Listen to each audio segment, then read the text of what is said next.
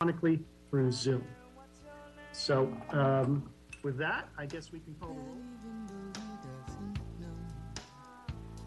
Uh, Commissioner Regan Fulton? There you are. All right. Commissioner Kieran Culligan? Kieran, are you there? Hold on, hold on, I gotta make you a co-host. There you go. I see Kieran. He, he seems to be unmuted, but I can't hear you, Kieran. How about now, Kieran? Can you hear us? Okay. Well, we'll, we'll, come back to you, okay? There we go. Uh, Jessica Penrod, are you here this evening? I don't see you on my screen. Well, I think while we, I see Kieran here on the screen, he is a co-host. I'm not sure why we cannot hear him or see him at this point. Ah, there he is. Here he is. Okay, we got We'll, we'll take that as a yes. Way to go, bud. sign language. All right. Uh, Warren Wells, are you here this evening from MCBC? I am indeed.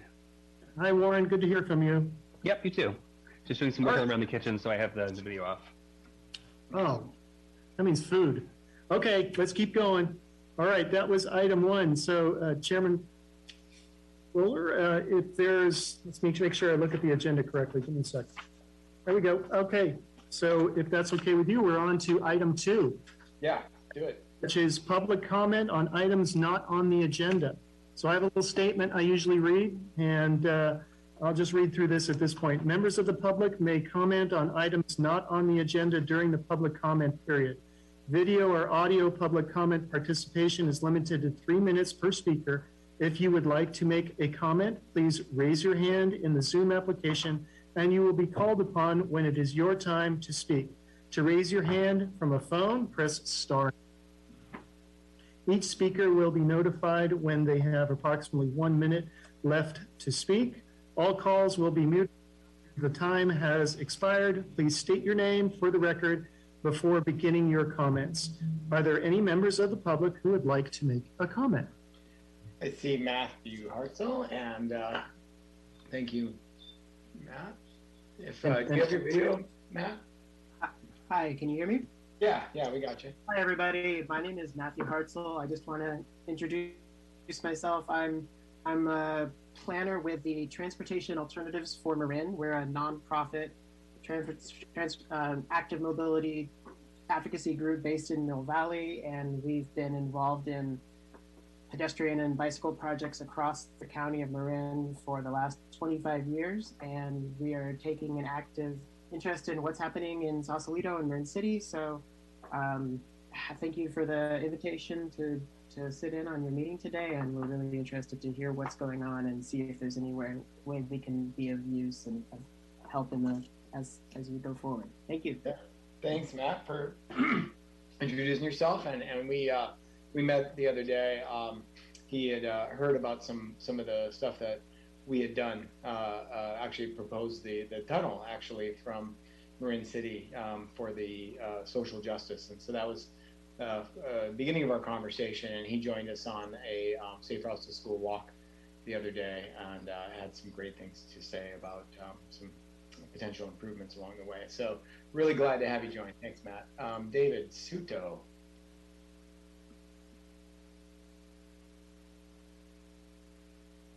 So I'm going to use my power as a member of the public to, uh, uh, you know, we, the condition, northbound condition of, of Bridgeway along the waterfront section has been pretty getting worse. But I also noticed that along Caledonia Street now, um, the pavement's kind of eroding and it's getting rough in the kind of the bike zone, which forces uh, bikes to either be on a really rough road or in the door zone or out in the area where cars try to pass them. Um, so it's it's kind of making a dangerous condition right now along, you know, that section of Bridgeway along Caledonia Street, um, and it, it makes me concerned. Thanks. Thank you, David. Okay.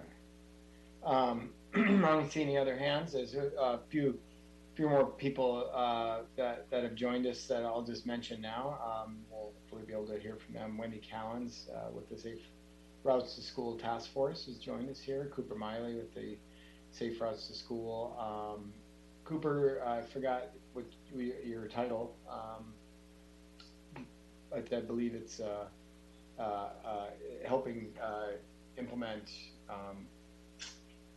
I'll, I'll, I'll chime in. I'm the Thanks. volunteer coordinator for our encouragement activities, Yep. which are things we do periodically through the school year. Like um, uh, the, the one coming up would be International Walk and Roll to School Day, October 6th. So I had to get a plug in. Um, and then the rest of it is um, doing uh, educational events at schools. So teaching kids the rules of the road. very cool. Yeah. Thanks. Yeah, for thanks. Sure. And So- uh, Mr. Chairman, before we uh, move away from public comment, I I don't really see this one on the agenda, but I think it's important that we bring it up. Yeah. It has to do with backfilling the vacant positions on the committee itself. Mhm. Uh, We do have a vacant commissioner uh, position, and we have a vacant alternative position. yes, absolutely. Just to reach out to the group, uh, if you have anybody who might be interested in this, local resident, or y- please let us know so that we can backfill that position sooner rather than later. Thank you for bringing that up, um, Kevin. I, I had it on the list and I, I reduced it to get our agenda smaller, but that's perfect. Regan, I wanted to mention I've been recruiting Sven Coulterman to, to, to as, a, as a potential. It'd be great if you reached out to him, and uh, I think he would he would he would uh, add a lot of value to our team. Um, thank you, Kevin.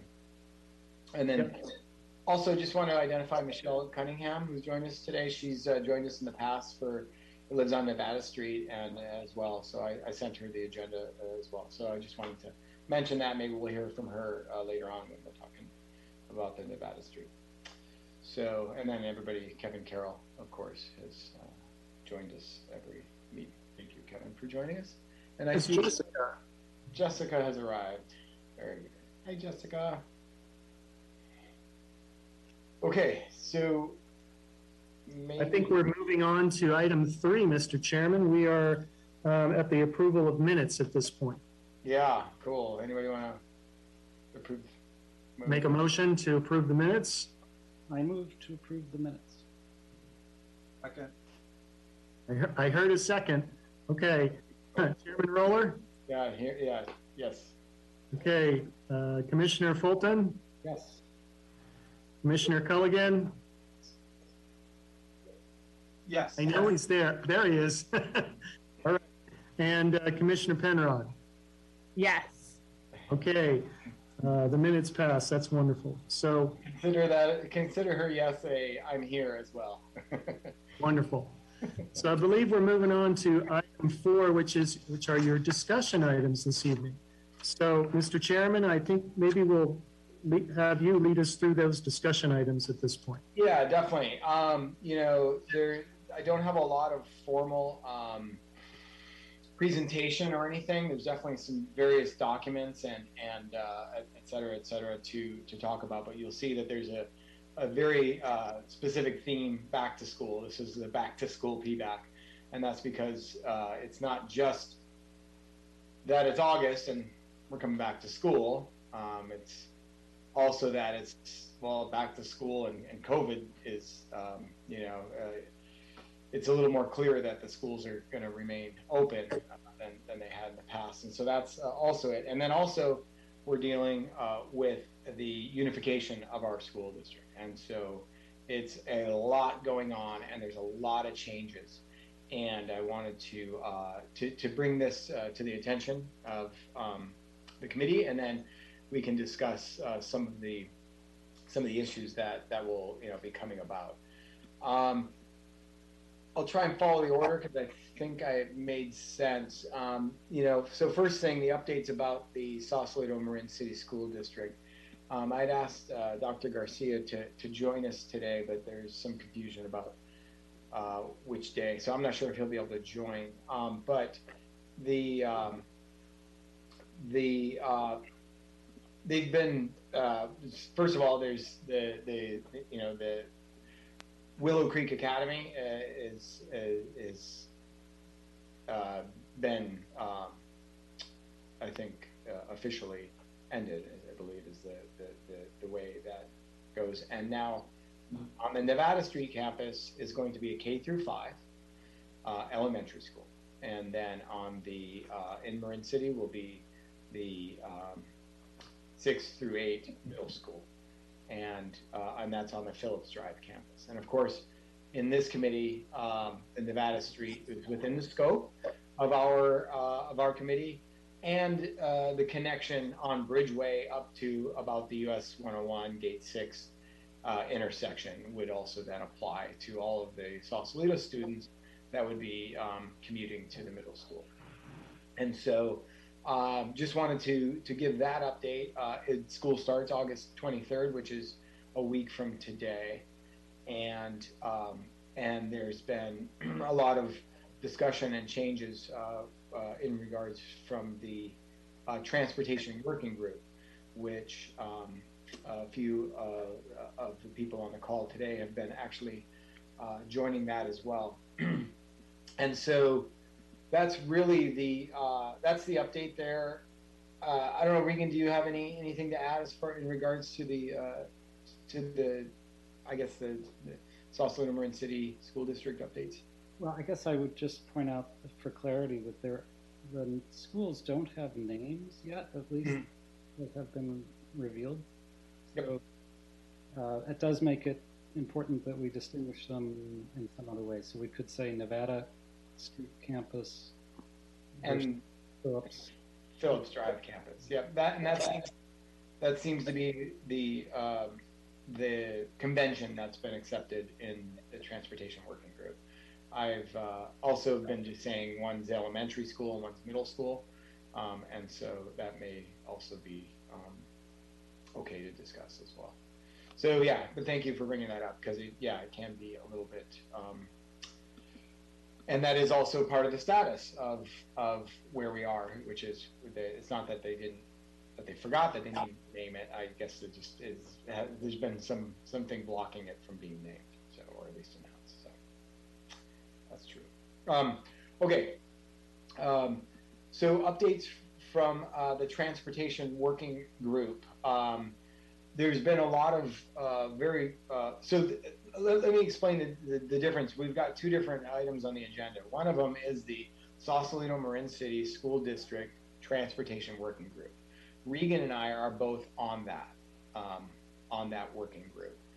And um, again, that's just you know only two of us can be on there uh, for for the Brown, Brown Act uh, restrictions, and um, that is the scope of as it sounds. It is the Sausalito Marin City School District. The scope of of that is all the transportation in getting kids to school wherever they happen to be coming from, and in whatever means they're going to be using, driving, bus, walking, bicycle. Um, and I, I don't think there's any aerial transport plans. So, um, and I wanted to mention that because later on we're going to be talking the Safe Routes to School, which their charter really is very focused on the walking and biking. And so some of the a lot of the things that we don't discuss as much in the Safe Routes uh, to School task force is things like uh, you know the drop off, uh, the, the, driving routes as much, and uh, and to some extent the bus routes as well. And so that's uh, what we one of the things we can be focusing on now with this transportation um, you know working group update. Um, just wanted to explain that. And really, you know, and then later on, I would think that uh, when we're in the safe routes to school discussion, we'll really look at the walking routes and maybe the the, the, the, the bike train and the and the and the, and that kind of stuff.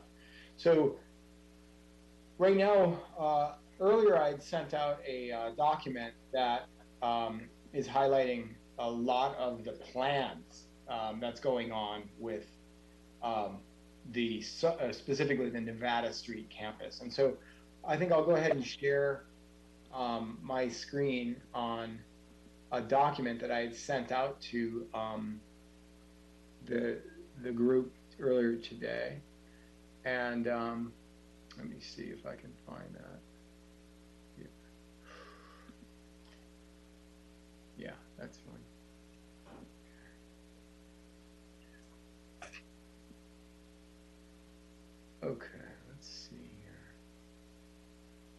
That is, you guys see my, the agenda, I think, right? Yep. Let We me- did. Yep, yeah, let me, let me switch to the document then. I think that, that'll be easier if I just share the tab it's specifically that it's offering. Okay.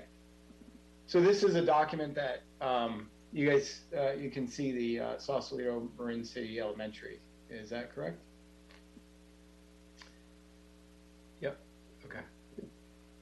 So, um, read it, whatever. Uh, there's different um, different things to read. I'm just going to skip to some of the more relevant stuff. Uh, this is, you know, the location, and I tried to identify, I think, where everything's happening um, on, campus. Not positive, to be honest.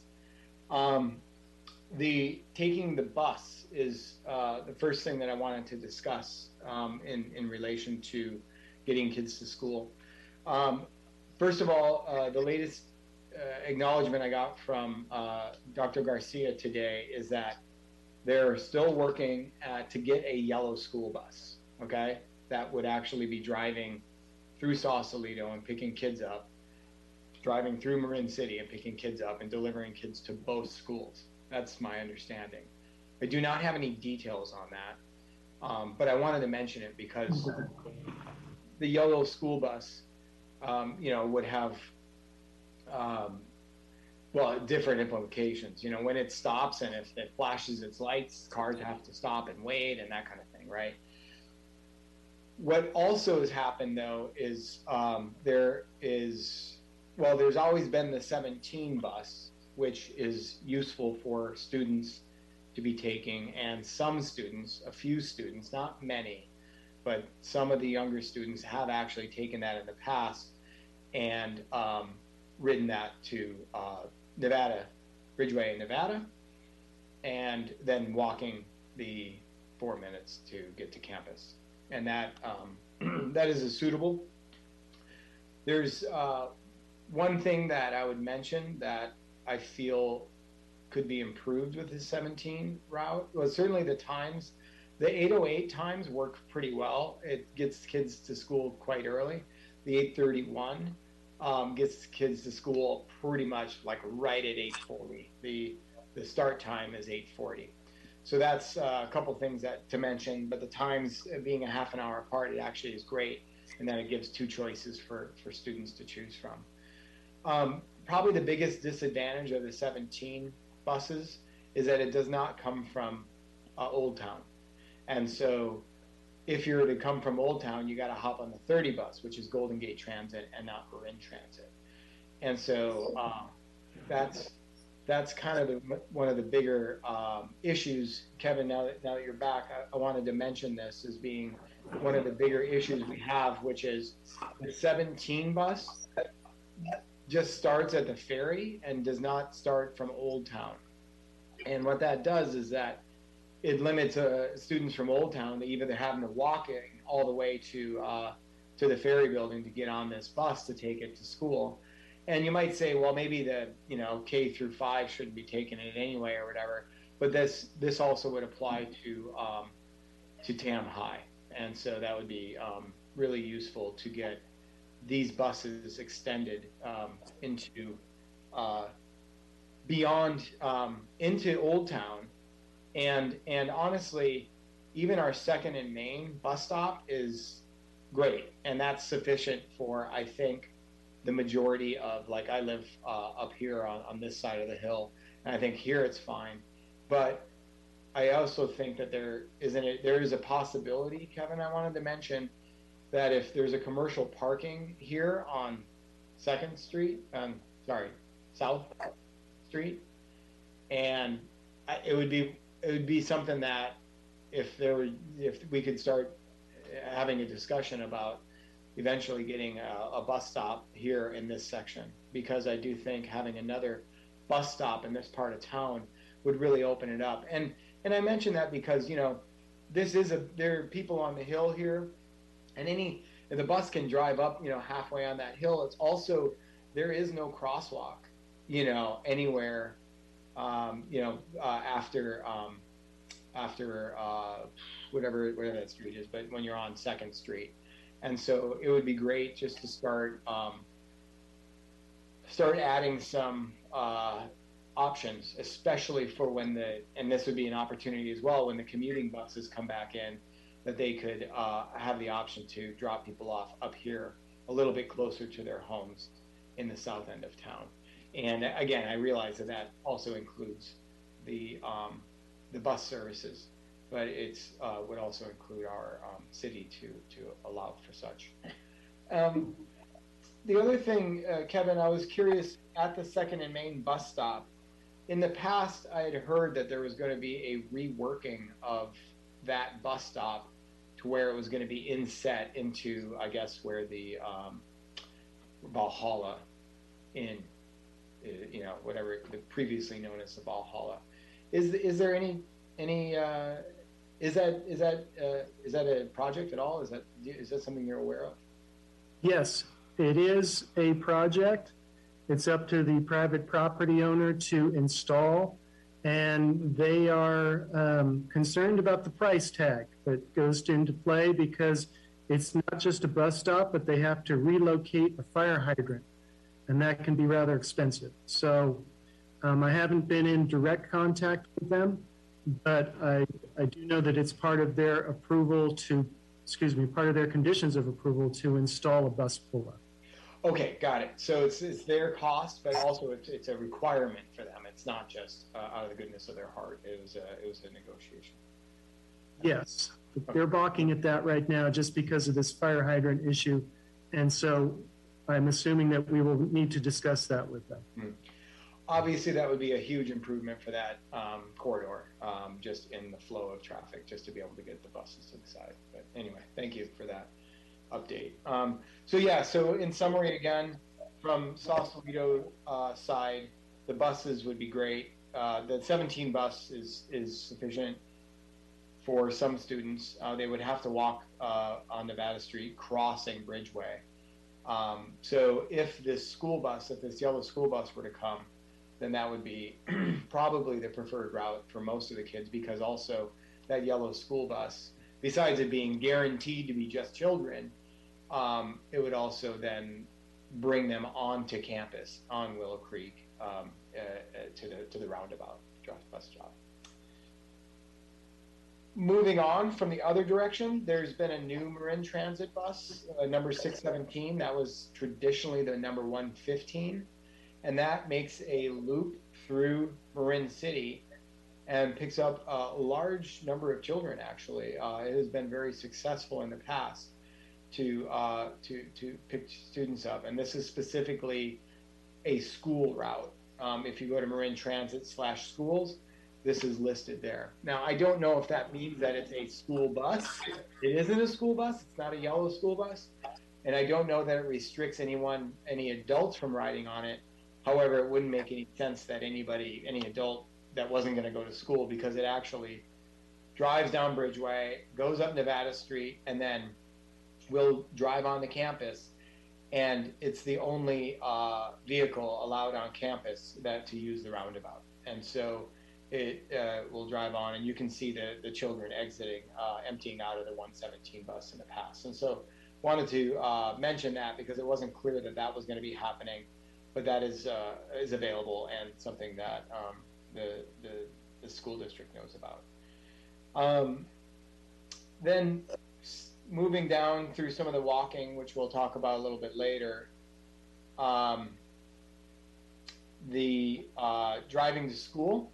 So I've been working with David Finan, the the co-principal um, that will be at the elementary school, and um, and uh, he's asked for me to assist. He he looked at the infrastructure, the roundabout, and was uh, you know how how his question was how am I going to make this work? And I said car free campus, and so he's agreed to going with the uh, the routing that we've done in the past, and specifically that looks a lot like this, where the cars will be coming down Bridgeway and uh, um, in either direction, uh, going on to um, Nevada Street and uh, and entering. All school traffic would enter into Mollis, creating a one-way loop and using the school district's um, drop-off And so that's um,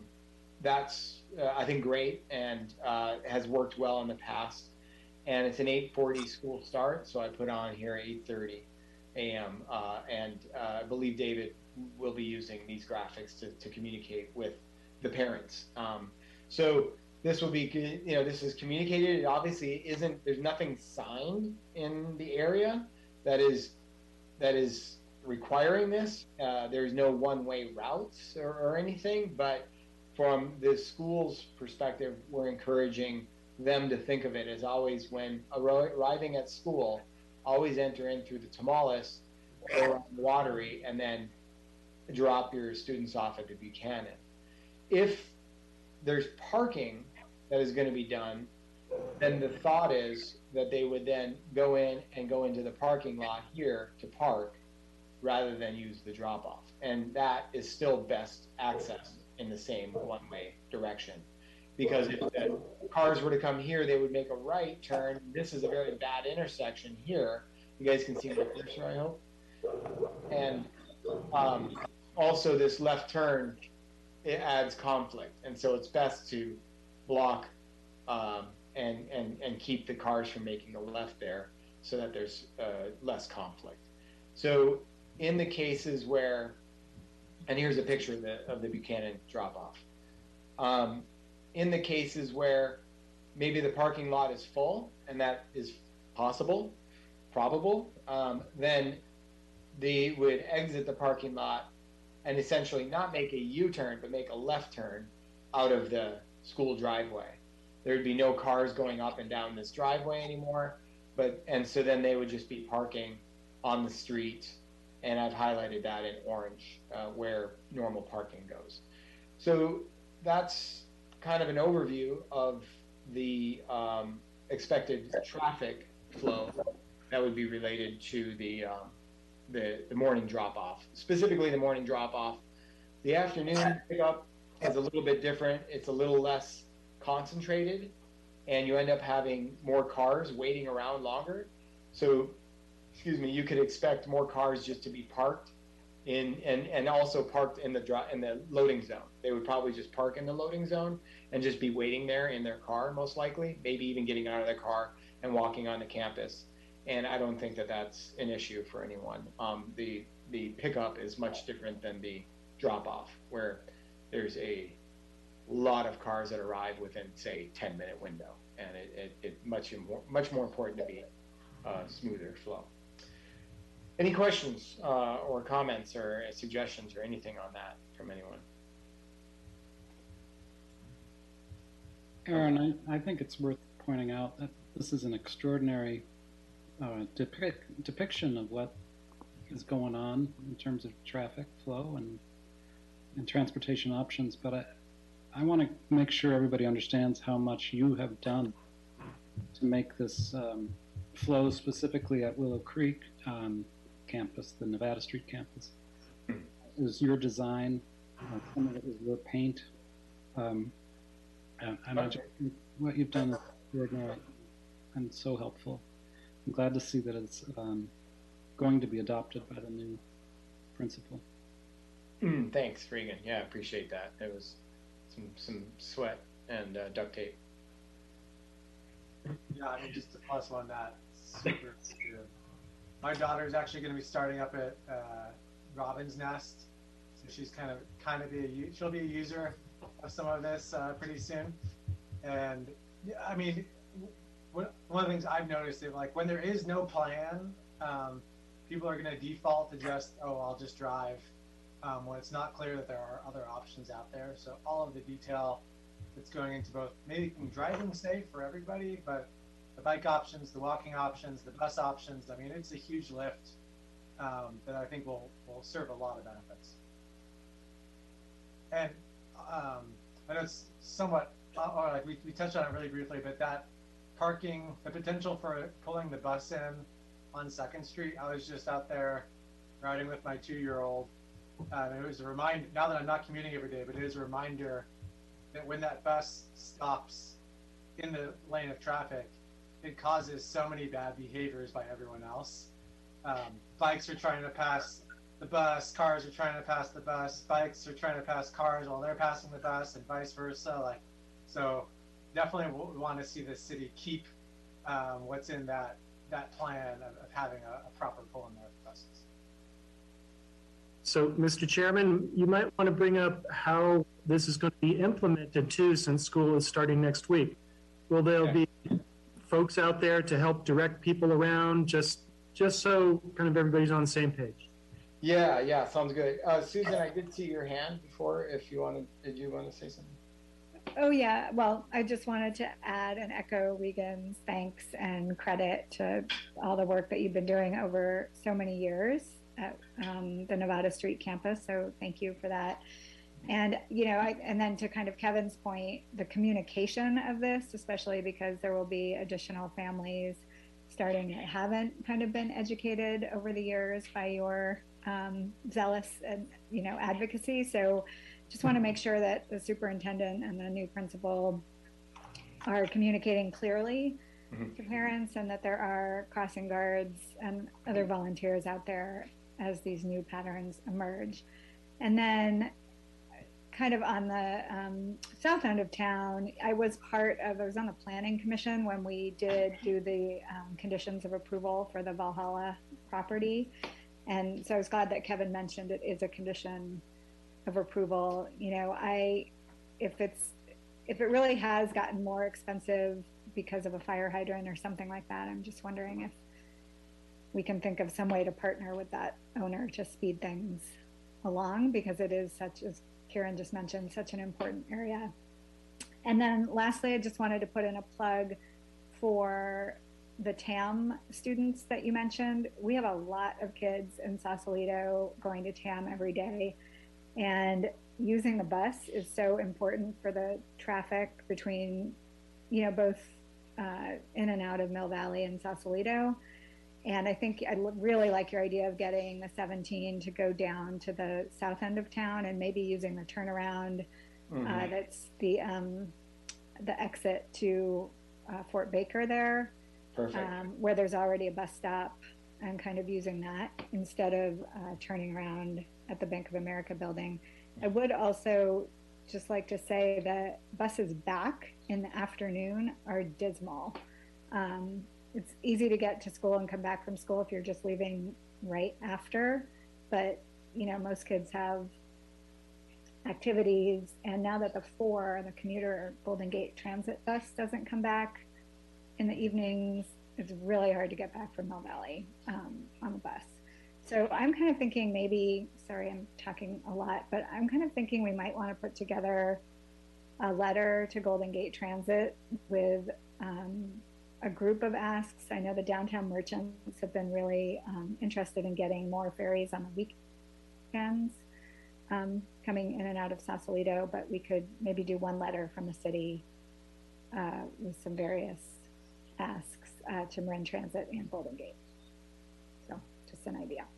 Thank you for that. And and I, for, I also apologize. I think I was rambling on, and now I'm, I made us all mingle the, the, drop off and the south end. I should have asked everybody for the um, for their comments on the south end. But thank you so much, Susan, for echoing that. And I agree. Also, Susan, uh, look at the 617. They actually call that bus the TAM bus. They actually intend to bring that to TAM. So they're actually giving the the 617. They're running it through to, and back for, but just it's just just for the after school thing. But also they're they're ending it at the ferry and not continuing to Old Town. So um, yeah, I, I absolutely agree. I was going to send them an email myself, but it would be much more powerful if we could uh, join up with Public Works and um, City Council. Um, Jessica, please. I just wanted to, um, I guess, bring to the table that there, it would be beneficial to have some coordination with the construction that's currently occurring around Nevada, Tomales, um, Butte. That entire area is under construction and it changes daily where they're actually closing roads. So that will interfere in part with, and Wateree as well has been closed for the last two days. Um, so just kind of how that's going to look as school actually starts up.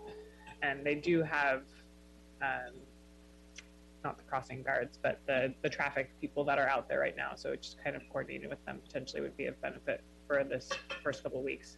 Thanks for bringing that up. And something that I noticed last I saw, they were on Tomales, and now they've made their way to Wateree. It sounds like, and that's that would be a major problem with this uh, if it happens next week. So, Kevin, And they do switch every day, um, so they kind of go back and forth between streets. So and that's PG&E, if I recall. Is that correct? yes, Yeah.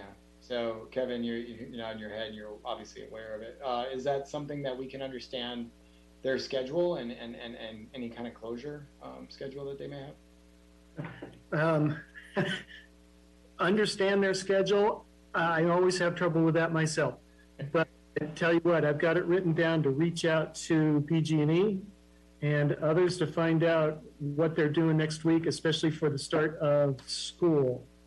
Um, oh, and Megan just brought this over to me. She says that she's got a an email from PG&E that says the crews will take a two-week break starting on August 23rd, and they will return after Labor Day. So that'll work out well for your for your school thing. Absolutely. That's great news. And as a follow-up. Megan's ahead of me. Yeah.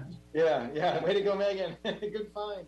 Um, and before we get to Kevin Carroll, uh, I see his hand up. Um, I wanted to answer uh, Kevin McGowan's question on on uh, coordinating. Yeah, and everyone else. So, so this document was resurrected at, at the request of David Finan.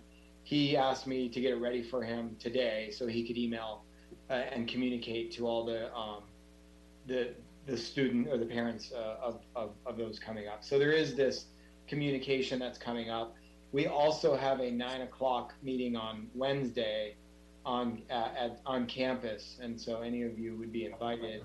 I think that would be okay, not to break any Brown Act violations if if you were to go, and uh, there would be a what I'm what I my my meeting, and I'm proposing we do a dry run. So I'm just trying to get an inventory of what cones they have and what you know what vests they have and, and all that kind of stuff because there's also been the AAA um, uh, the AAA uh, safety patrol, they call it. So the fifth graders typically would put on the vest and they would be waiting at the Buchanan drop off and they'd be opening doors and helping kids get out of it.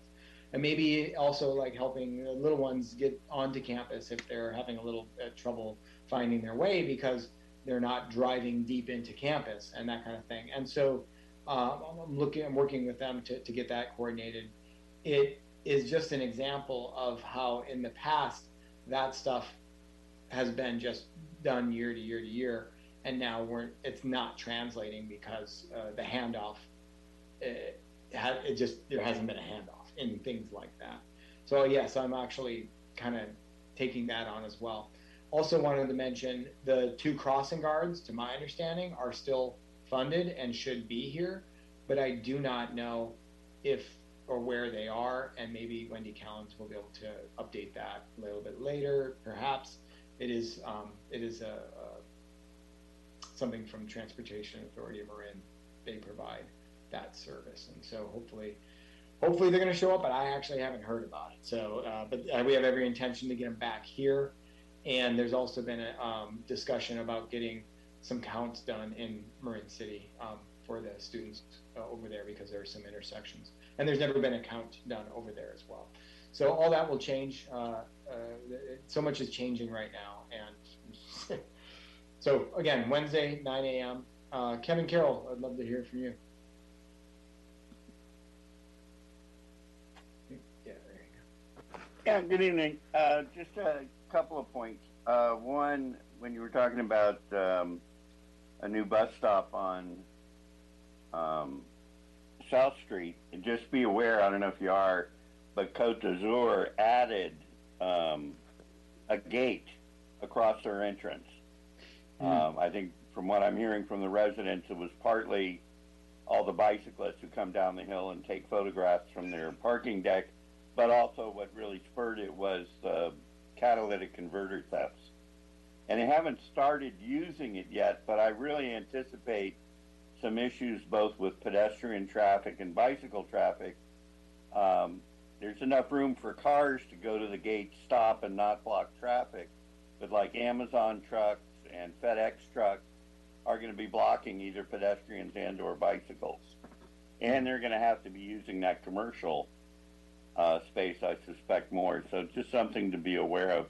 Thanks. Um, the other thing is, uh, have you taken into consideration on the Nevada Street site about uh, handicapped transportation, both physically handicapped, and there are some kids that in that school used to be. I haven't had to deal with it in a few years, but I used to. Um, there are emotionally disabled that have to be transferred to an adult. They can't just be let out of the cab and run up the hill. Yeah. And so whoever's at the bottom of that hill, I, I assume there'll be a person to keep private vehicles out, but just that they're aware that that may be an issue with the taxi cabs. They usually use taxi cabs for individual kids, um, but it's just something to be aware of. That's it. Yeah. Thank you.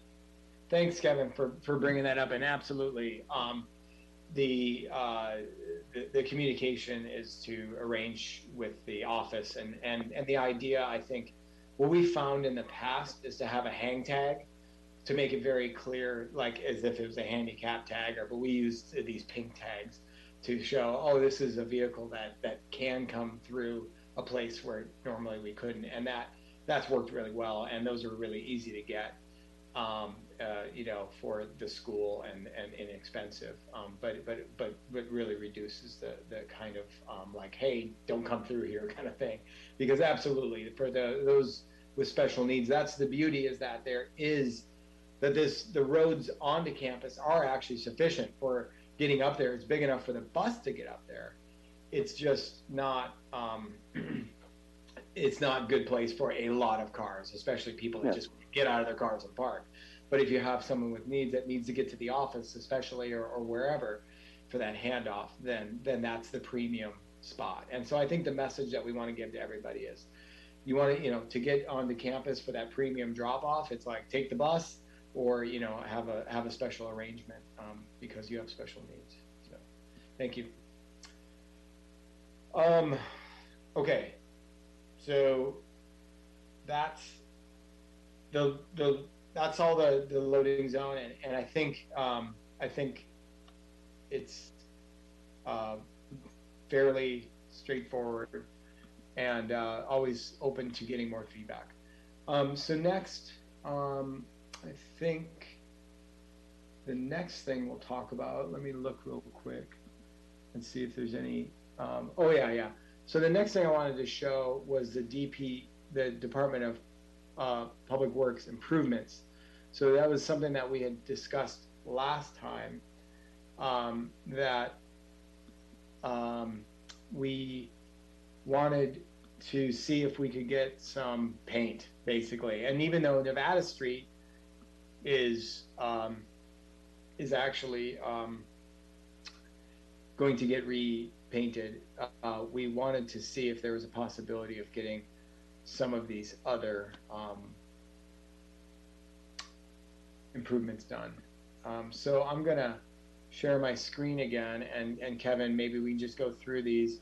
And I don't know if we need to spend a lot of time on this, but if there's um, any discussions or questions in regards to it, then I'm happy to. Uh, Yeah, Aaron, as you're pulling this up, also just remind the group that I think this was on our radar screen, certainly on your radar screen, but we heard this pretty frequently from community members, people living on Nevada Street, as we were discussing options, ways to make Nevada Street safer. So this is definitely something we heard from the community.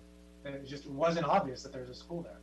yeah, yeah, exactly. From Nevada Street, but then also as we're seeing um, a little bit from around, and then also with this flow, is it marked correctly and that kind of thing. And so, uh, you all can see my screen again now. Is that correct? Uh, and you'll see a map here with numbers on it, and I just did those numbers to correspond to items uh, that we're discussing. So if you're coming from the north on Buchanan Drive, you're actually approaching the school. There is school markings, school crossing markings here. They could be updated a little bit. Um, that's something that, uh, you know, if we're over there painting, then they're fading slightly. That's one thing. The school signs themselves, definitely just cutting back the um, the vegetation, also the no U-turn sign, which there are U-turns all the time there, and uh, it's it's there's also a no U-turn sign on the other side, but um, but here the majority of traffic is actually now, especially school traffic, is coming from Wateree, and they're not seeing that no U-turn sign.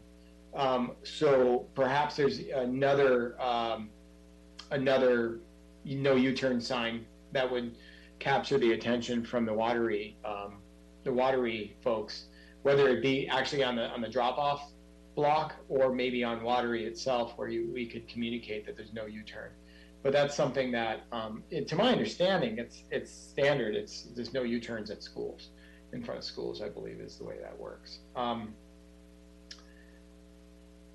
there's uh, the crosswalk. Could uh, this is the crosswalk where the um, the crossing guards um, actually uh, stand? One crossing guard, and a large majority, a lot of kids will cross here. That's why it qualified for a crossing guard. Um, the, the, specifically the students from Marin City that would be walking, and and more importantly, in the afternoon, they just come piling out from the uh, the arrow in the direction of the arrow. They come piling out into this intersection, and uh, oftentimes don't even bother to get into the crosswalk, and they just like just go you know flying out there. So worth mentioning. The more we can get there as visibility of like, hey, there's a school here. Um, that would be great. Um, this these are markings.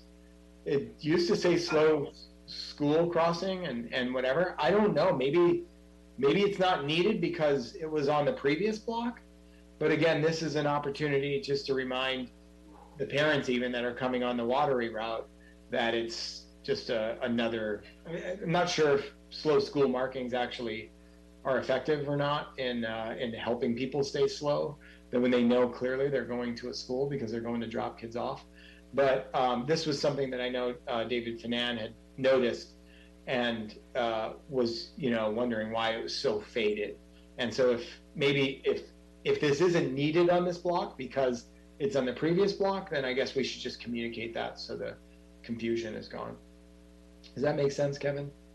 Yeah. Um, then, I see uh, Warren has raised his hand. Oh, Warren, yeah, hey, please. Yeah, I was just going to point out, um, I guess, one more uh, for the last cro- crosswalk you showed, um, number three, I think. Um, you know, we have, I was just seeing, we have, there is currently an R16 sign at the next crosswalk, uh, one block south on Buchanan. It's a, that little paddle sign that says state law yields to pedestrians Thank and crosswalk. You. Thank you. And yeah. so just to match that, it seems that, like, and, and in my experience, and I think, I think research um, backs this up that those do increase yield rates. Yeah. If there's one right, yeah, there it is. Yeah, right here, this one, another Yeah. one of these. Thank you They for get, they, yeah, they get beat up, but I think they they're worth the, they're worth the investment. So just wanted to point that out. And if they're getting beat up, then they're kind of doing their job because it's like, you know, wow, why is why is somebody uh, nailing that thing on in front of a school? So um, I I meant to put that on the list, and so yes, another one of those. It seems like an easy ad, and um, it would be great to get that on on the on the the one that doesn't have it. So that would be at the Wateree crossing. Um, the Buchanan loading zone, um, I put a little white line there because uh, the curb, which was painted uh, by uh, Department of Public Works in 2019, maybe, um, up to here for whatever reason, it didn't continue all the way to the red. And it would be great if we could just fill that in because it would be a tragic to have someone believe that it's okay just to park there, which would then end up kind of blocking the um, the drop off exits because this is where all the students would be dropping off. So if we can get that, that would be great. Um, and then I think all the all the trimming and all those bushes there on the right, that is the school district's property, I believe, um, and, and and that kind of stuff. So, uh, and that sidewalk, is that right, Kevin? Who would maintain sidewalks in such places? Renting property owners maintain the sidewalk. Okay, so um, school district can, uh, we'll, we'll talk about that on Wednesday, uh, about some of the improvements. Uh, for example, having this trimmed low is really good because then it has the visibility. The students only are this tall, and so if there's, this is the uh, parking lot here, so you can see how that could that could block the line of sight. And so we'll we'll look to get that trimmed. And if um, if the school's having difficulty maintaining it, I've I've got in my own hedger now, so look out. okay. Um, here, uh, refresh paint would be a possibility. This is also a very heavily used crosswalk. Um, the students from the Nevada Street uh, will cross right here, so that's a lot of bikes actually. Um, a lot of uh, students walking from from uh, Caledonia area, and then also um, walking um from the bus would be another example as well. It would be very unlikely that any Marin City students would be coming this way, especially right now, because as we explore the safe routes to school, we'll see that Bridgeway is closed, that the sidewalk is closed at, at Bridgeway and Coloma, so they're unlikely to come. This is something that may or may not be possible, Kevin, um, but a US 101, like some, so the proper wording, whatever that is. But the motivation here is that if we can get the anybody returning to Marin City or anywhere north, uh, that is by far the fastest route to get. And in fact, it's actually the fastest route to get to San Francisco too. If you make a left here, you're waiting at a stoplight at Nevada Street, and then Harbor Street, and then Coloma, and then at the freeway, and then maybe you know again. And so by making a right here, there is no um, stop. There's no stoplight. You're actually on the freeway very quickly. But most importantly, you're not adding to the traffic, the left turns, or you you know um, that at, at Nevada Street, and we've already discussed the challenges there with that stoplight. So um, be curious to hear your thoughts if if such a sign would be possible. Um, Let me run it past our traffic engineer. Um, It seems reasonable to me at this point, but maybe I'm missing something. okay, thank you. Aaron, how does that Um, for, is that really just northbound, or how is that faster for San Francisco? That you go down? Uh, basically, that you would to get to San Francisco, you would go northbound, you exit Marin City, and you get back on, and that is just faster. And and I did that because I tested it because I'm that I was that I was once that obsessed with this place. So. so yeah, it's um it's it's it's much faster, especially and that's you know there's just there's just no stoplights in that direction. Um, but mostly the my motivation is is you know I, I mentioned the speed because that's the motivation for the people driving. You know it's just a it's just a carrot to give them but I, my motivation is um, to reduce the traffic on Nevada Street. Um, this here is going to be uh, this this needs some some shrubs uh, trimmed. So Kevin uh, how can we if the if the I assume the property owner there would be the ones responsible for trimming that. Is that the way it works? And Uh, Maybe if it's obstructing the actual pedestrian path of travel, we can get in and trim some of that. okay, Uh, If we need to have it trimmed more, then we have to go to the property owner. what uh, should I just submit uh, submit uh, a, a request on the um, on the website? Uh, you know, since you've already got enough items, you want to take care of it? Just give me a copy of your, just give me a copy of your presentation and I can look at these individually. Um, We're gonna have to move quickly if we want to get some of these done by next week, so. Okay, yep, thank you. Um, and the, the, this presentation is available, uh, as a link from the agenda. Um, another one here is, uh, is the red curb. It's just, uh, the students are walking from Marin City this way. They're crossing here. And if we can get a daylight, um, this is actually, especially when you're standing there, the picture doesn't do justice, but the, the, uh, the students are actually even further offset. The, the, the, the sidewalk then actually goes, and instead of being a bulb out, it's, it's actually the opposite. So um, that would be a great add if we can just get some red paint there. And then um, also the crosswalk seems like it's, it could use some refresh. So that's the, um, that's the rundown there. Um, cruising along. If uh, anybody has any comments uh, on any of these that they'd like to add.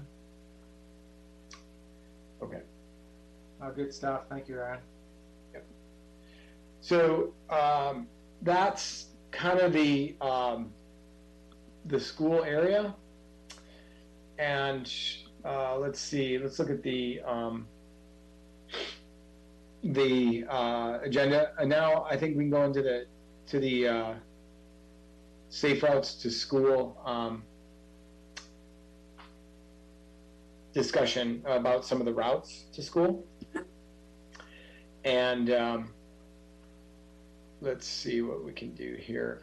Well, we have uh, one thing to mention that is uh, also on the um, linked from the agenda is a safe House to school map that actually incorporates all of the different routes that we have. This is something that um, and I, I can I can share my screen real quick. This is something that has been kind of a challenge because to be honest, it's it's tough to show what is all what is all of our routes that this the safest routes to, to get to school um, because of the bikeway and the bikeway crosses at Harbor and then comes comes back down Nevada Street. Um, there's also the recommended route is through MLK Park, but it also has them cross Coloma Street without a crosswalk, and also um, at use the gravel path, which has been highlighted here in the map. And so I think I think this is uh, this here is the uh, the blow up of how we recommend the students to bike to, to school here and um, to go down Nevada Street and and and, and Wateree. Um, and so that's uh, it's a really nice map to have, but we uh, but it also highlights I think about kind of how complicated it is, and with all these different warnings we have, which is like bicyclists be careful on the gravel pathway. So it's not ideal, and that's something that is part of the Coloma, potentially the the Coloma project. Um, that's that's the safe routes to school map. Um, Wendy, uh, I was going to give you an opportunity if you wanted to uh, give an update on the on the task force. Um, Wendy Callens, you out there? Sure, I'm right. I'm next to you on my screen. Good. Hi. Okay. Uh, yeah, you've covered a lot already. Um, just a couple things to answer your question about the crossing guard. I'm not sure Mhm. if they found a crossing guard. I know that Tiburon and Mill Valley are still having a hard time. I don't know if Sausalito is still missing a guard, but they're having a hard time doing recruitment. Um, so I think the best thing to do is to check in with the Transportation Authority and see if that position has been filled. Okay. Um, as far as the task force is concerned, our next meeting of the task force is, uh, I had it right in front of me and then it went away. Went away. Where are we? Wednesday, September 9th at 9:30 a.m. Um, there's a bit of overlap between the Transportation Committee, the BPAC, and the task force. A lot, we're talking about a lot of the same things, uh, which is good. Uh, we want to. Um, Aaron just gave you a whole list of issues that I hope he's also put on that spreadsheet that I gave him. Yeah. I can tell by your smile that you haven't yet. Well, did you see that document I sent out? Okay. I know. okay. Well, now that you have it all organized, then it'll be really easy. It'll probably take you a Exactly, minute yep, to put it yep. on the spreadsheet. You got it. But what we want to do is we want to take these issues and track them. Some of them, um, Kevin might be able to find solutions to right away. Um, some might take some more exploration. Uh, some might uh, take some more funding. Um, and, and that's the purpose of the task force is uh, multifold. It's basically to um, explore what the barriers are, the physical infrastructure barriers that need to be corrected. It's also to discuss some of the more um, the softer measures, encouragement, education, enforcement, um, and ways in which we can create a safe environment for children to be able to walk and bike to school. Uh, another advantage that we have right now is there is a para, there's yet another parallel group that has formed. Um, it was a grant that was actually received by an outside agency to develop these walking colleges, and they're working with age-friendly Sausalito, uh, mostly focused on getting seniors out walking, but we are partnering with them on a number of things. One is that some of the infrastructure improvements that we want are things that they would benefit them as well. Um, secondly, we are looking at recruiting walking school bus leaders to help the kids who are not going to be on the bus or who live close enough but maybe are too young to walk on their own and their parents work to see if we can get some retired people to help to walk the kids to school, either from within Sausalito or within Marin City to the campuses, or um, between the two campuses, which, because of Aaron's walk on it, we now know is about a 20 minute walk, which Mhm. is really not that bad. Um, especially if they're walking home from school. And we don't, don't want to just talk about walking to school. Right. There's also walking home from school where there's not less of a rush and more of an opportunity to really enjoy the walk. Mhm. The last thing that um, we're hoping to come out of this um, collaboration is uh, an, a safety education committee.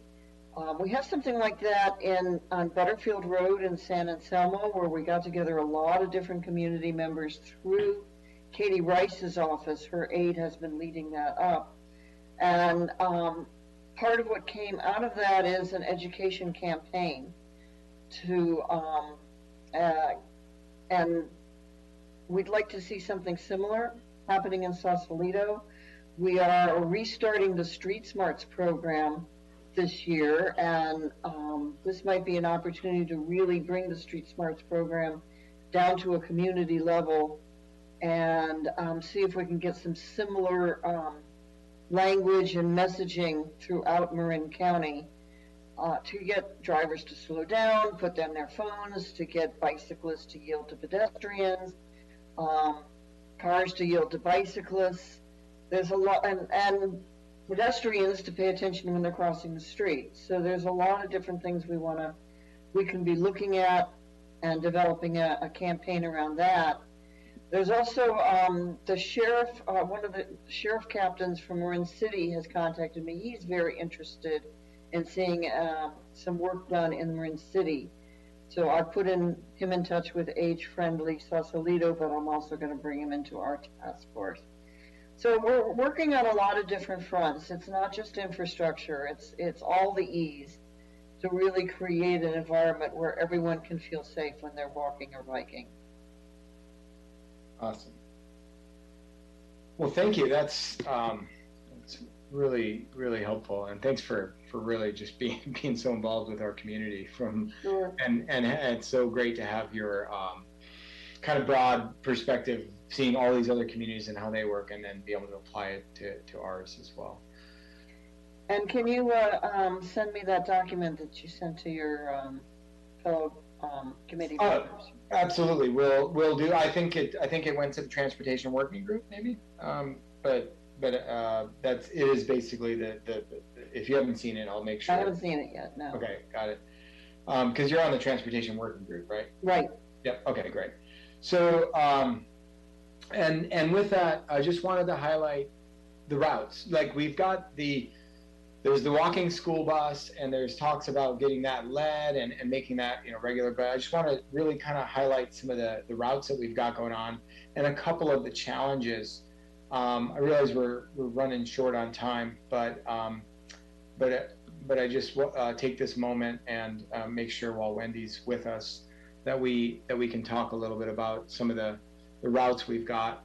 So Oh, Aaron, also, it would be good to bring Cooper into the discussion because Cooper can talk about the training of the walk, walking school bus leaders.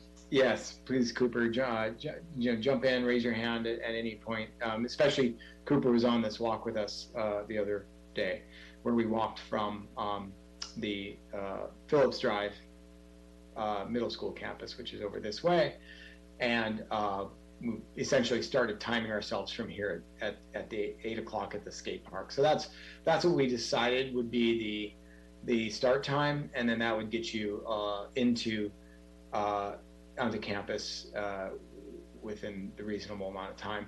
It's really pretty straightforward all the way up to right here.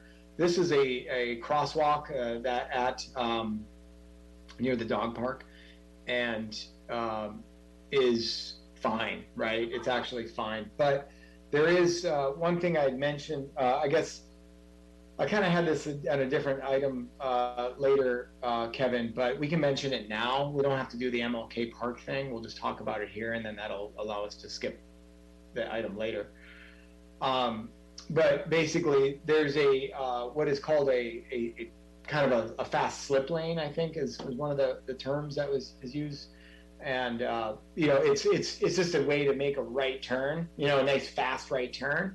And I don't know that anybody coming out of these this school area needs to be making a fast right turn um, here. And so it's one of those things like it would be great if we could just uh, perhaps uh, reduce it to um, just a regular right turn where there's not a dedicated, uh, you know, kind of fast right turn, that kind of thing. So it's basically like a little triangle. What that does, because one of the bigger challenges here as well, Kevin, and, and maybe next time you're biking by there, just take a look and you'll see that the asphalt path does not line up at all with the crosswalk, you know? And so it would be great if we could get maybe some permanent signs saying all schools, you know, to the right, especially intercepting them here because the next block the this the, the the the sidewalk is closed here right at Coloma Street. It's closed due to the, the pump project. And so actually having a sign. Now we're gonna go and can I, I don't know maybe can we yeah we can we can chalk sidewalks or do we not mention that out loud? We're to chalk the sidewalks and, and give some uh, give some temporary markings just to give the, the students away some wayfinding. But it would be great if if we can start getting and calling this our our you know our path to all schools. Um, we've talked extensively about the crosswalk here, and that's one of the questions and the asks that we have of you and your team is that yes, we have to wait for the crosswalk but is there anything we can be putting in the road to just simply identify that there's going to be students crossing there you know that can identify can, can we put one of the, uh, the those, signs in the middle of the road that that gets run over um, even though there's not a crosswalk there is there a way that we can say you know yield for pedestrians anything any any signs at all that we can put right now this year while we are pending the larger Coloma project. Um, and uh, you don't have to answer that today, but that that would be something that we're we're requesting because as you see, here we are faced with, hey everybody, use this route. This is the safe route to school, especially since this sidewalk is blocked now. So then they would have to cross over, go down and stay along Bridgeway. Meanwhile, they'd be walking and, and you know, this is not a safe block. This is Shell Station and Dario's and that kind of stuff. A lot of driveways going in and out. So we really want them to use the park. It's such a nice, peaceful way to walk. But then we have to make this crossing. And Regan and I have stood with the um, uh, uh, Safe Routes to School parent volunteers from the French school there during when school was in, and it is quite busy with school traffic. And so anything we can do at that um, crosswalk just temporarily to do our part to, to, to notify drivers to please drive slower. That'd be great. Um, and then from that, we've already discussed these two crosswalks here in our previous thing. So, and this block right here is just pretty serene. Um, it, it's fine. It's a sidewalk. It's it's really low traffic. This is a gravel path, and that gravel path um, is would be great if we can get that improved in the future. So, but nothing we're going to do about that today. So that's the that's the walk um, from the Marin City side. I'm happy to hear any comments while we've got the map up. If anybody has anything else to add, I know that there's um, possibly people that live on that street. Yeah, it's a good call out on that intersection at the dog park. I mean, it is pretty non-intuitive. It's pretty subtle and awkward to navigate yourself if you're heading from north to south in that direction. Um, so yeah, definitely like the idea of eyes on that one.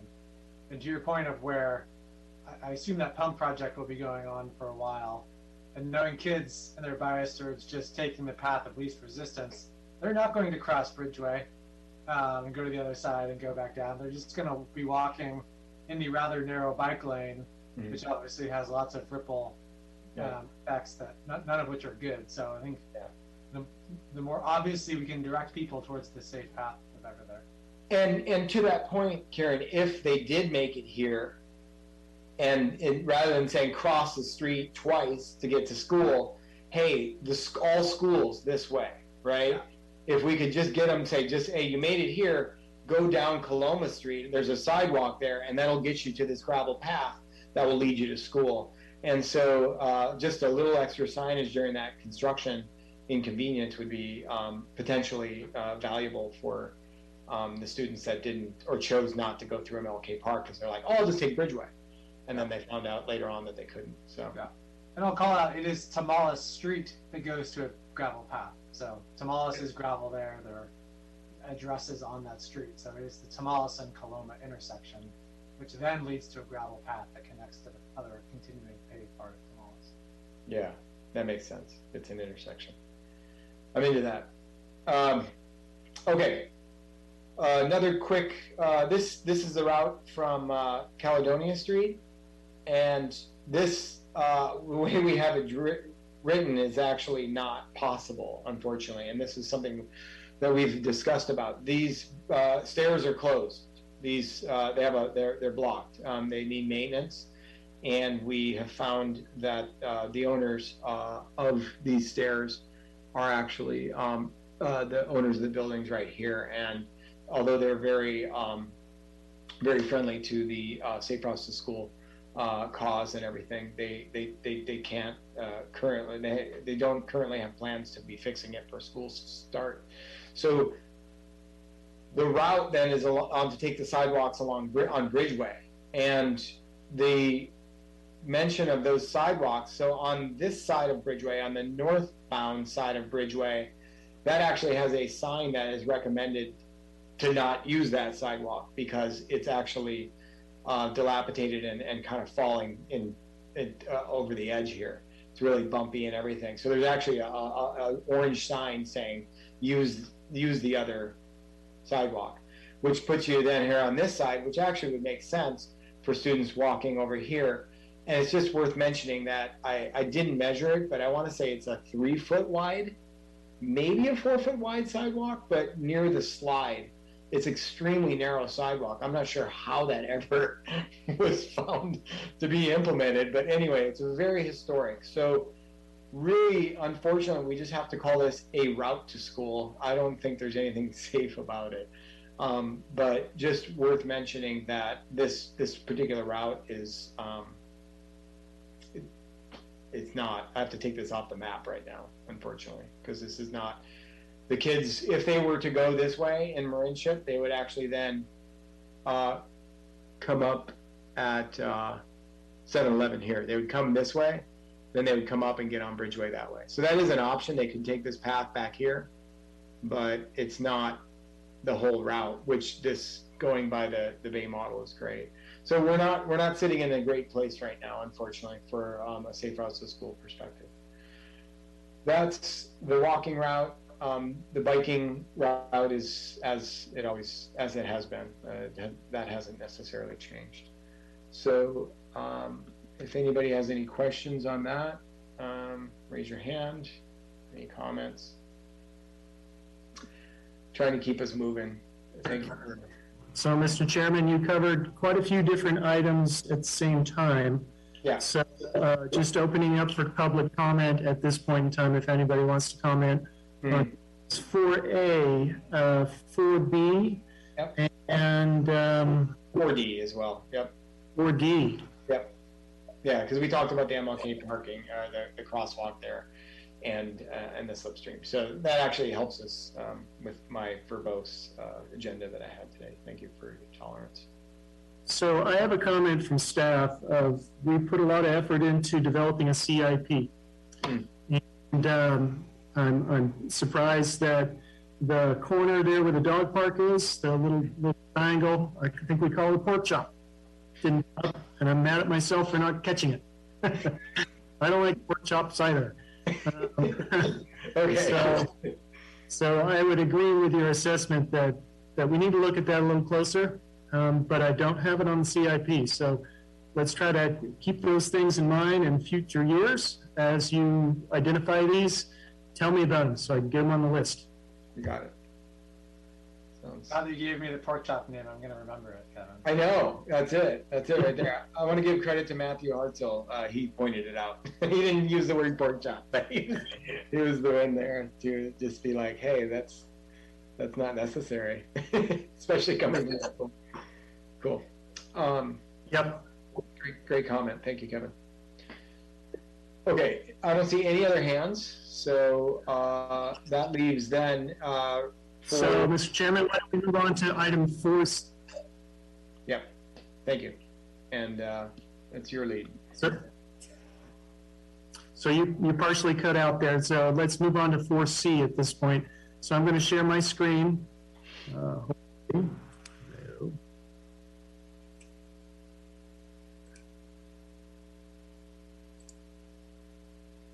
All right. Wow, I don't know why that came up. What the heck? Wow. Sorry, guys. I don't know Why that's there. Okay, let's go fairly quickly here. Um, we need to pay attention to some time.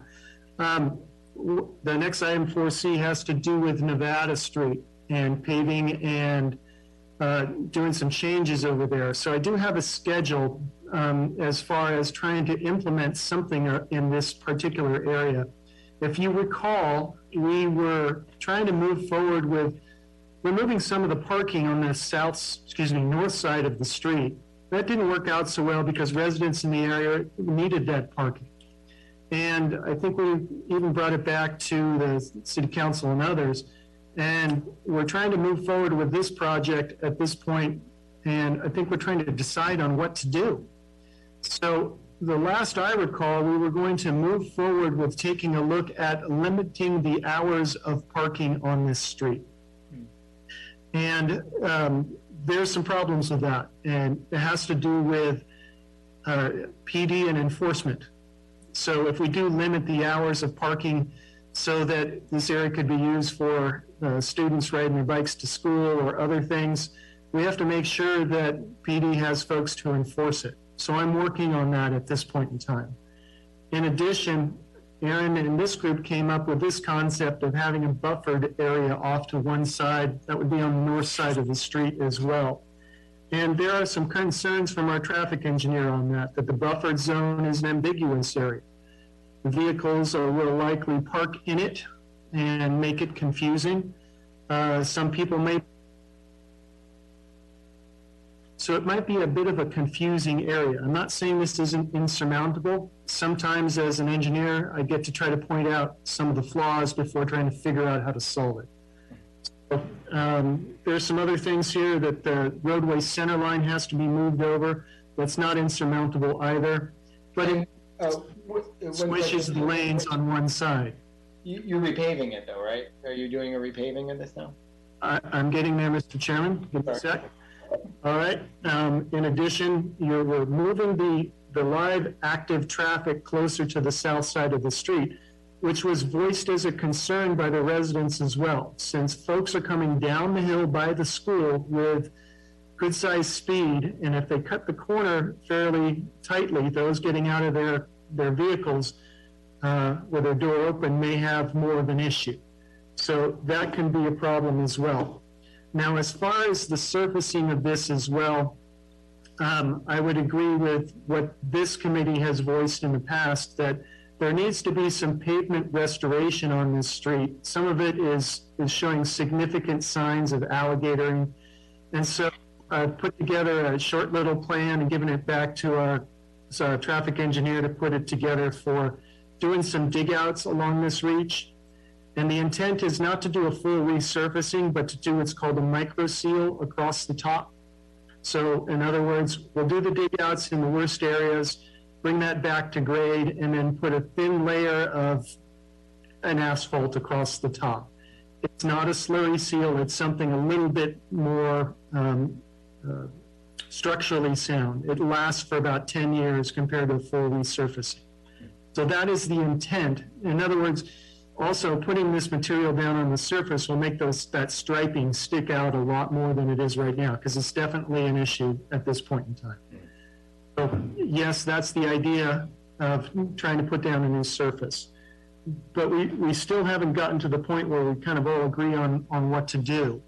Um, I'm looking at uh, discussing this with the police chief to see if they have staff to actually perform the enforcement if we do have kind of a, uh, an area here where there's no parking between, let's say, 8:30 in the morning and 9:30, and then same with between 2 o'clock and 3 o'clock in the afternoon.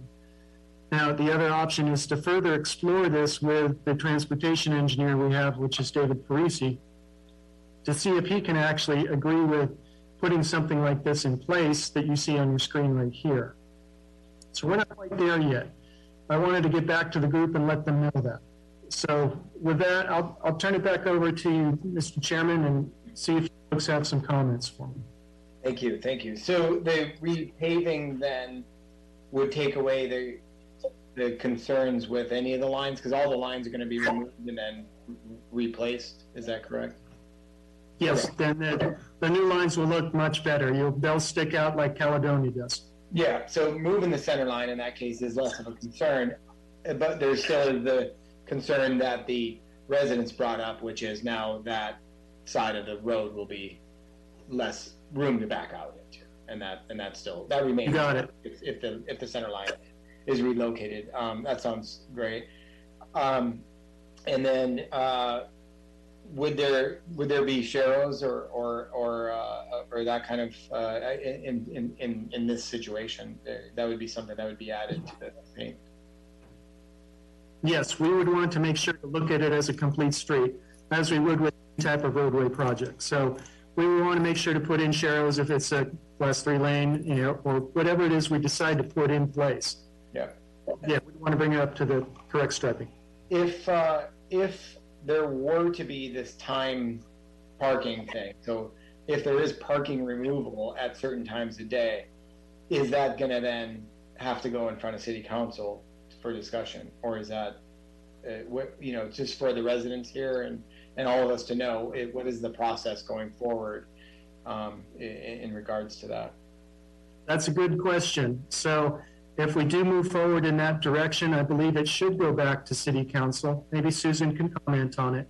But we also need to reach out to the residents there because we've had several meetings with them where where they've voiced their concerns about taking the parking itself.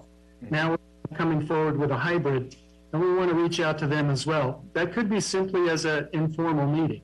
So, you know, that I think that if we're going to move in that direction and if we get approval from PD that they have people to do this, my opinion is, yeah, we need to have just an informal Zoom meeting and, and get their opinions before Yeah. council.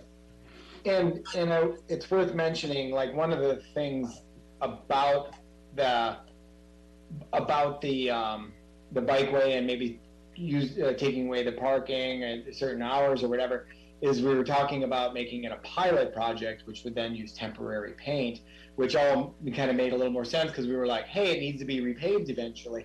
Well, now it's being repaved, and so I guess I just wanted to mention now too that oh, this is no longer like a, as great of an advantage to be using temporary paint because it would be wonderful if what you put on there now is is just is going to stay for a while, and that would be ideal. So it's just worth mentioning.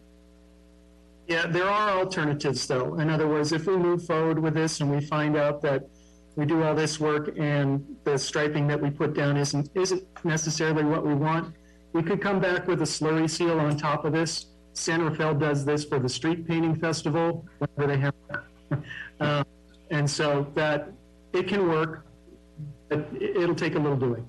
And, and slurry seal is the kind of thing that it's within your normal budget just to be able to do, apply that to a street, or is that something you have to go through the?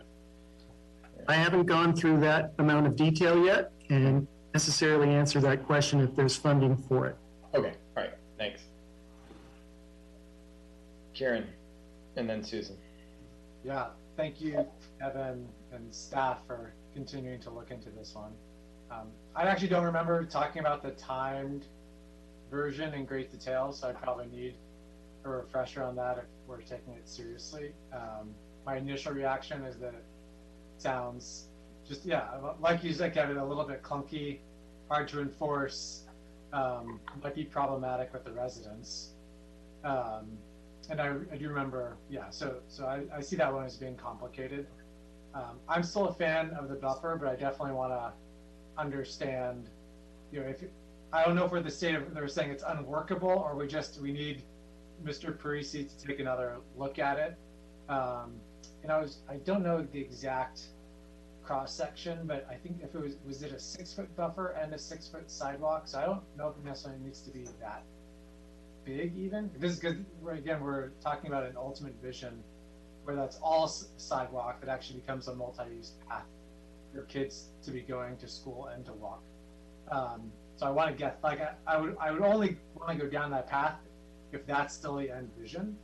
Um, but I, I generally still like that out of the options uh, being discussed here today. So, um, the biggest thing for me is really slowing down that traffic because that's really the biggest thing that I feel when I'm out there, and it's that lack of safety for, for all users.